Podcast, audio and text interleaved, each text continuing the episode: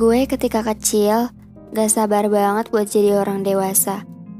Karena yang ada di pikiran gue saat itu, kalau jadi orang dewasa bebas ngelakuin apa pun dan gak akan ada yang larang. Orang dewasa gak akan dilarang main ketika siang. Gak akan dilarang kalau gak boleh makan es sebelum makan.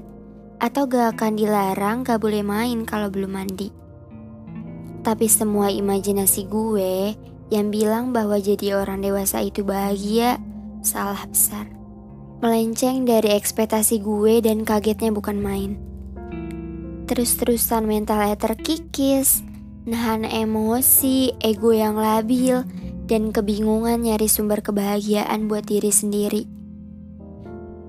Gue malah mau jadi anak kecil lagi.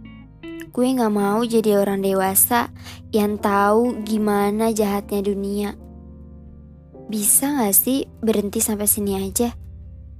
Balikin lagi masa kecil gue yang bisa ketawa lepas tanpa mikul beban di punggung. Berat.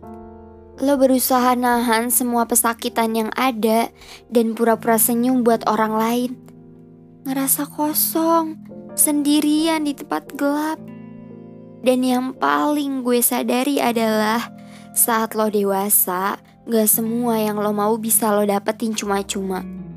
Harus ada usaha, harus ada yang namanya kegagalan. Jatuh ya bangun sendiri.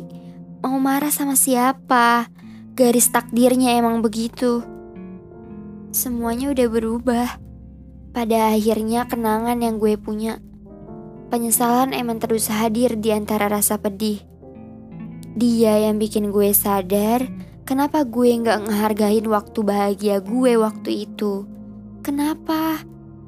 Orang lain gak akan bisa nolongin gue tiap saat. Ada waktunya dia bosen dan sibuk sama kehidupannya. Dari awal, harta berharga yang paling mahal diri gue sendiri. Hal sulit yang masih gue usahakan sampai sekarang, cinta sama diri sendiri. Rasanya mau ketawa sama takdir. Gimana semesta menjungkir balikan semuanya di satu waktu. Semua obat penenang dari orang lain gak pernah bener-bener gue makan.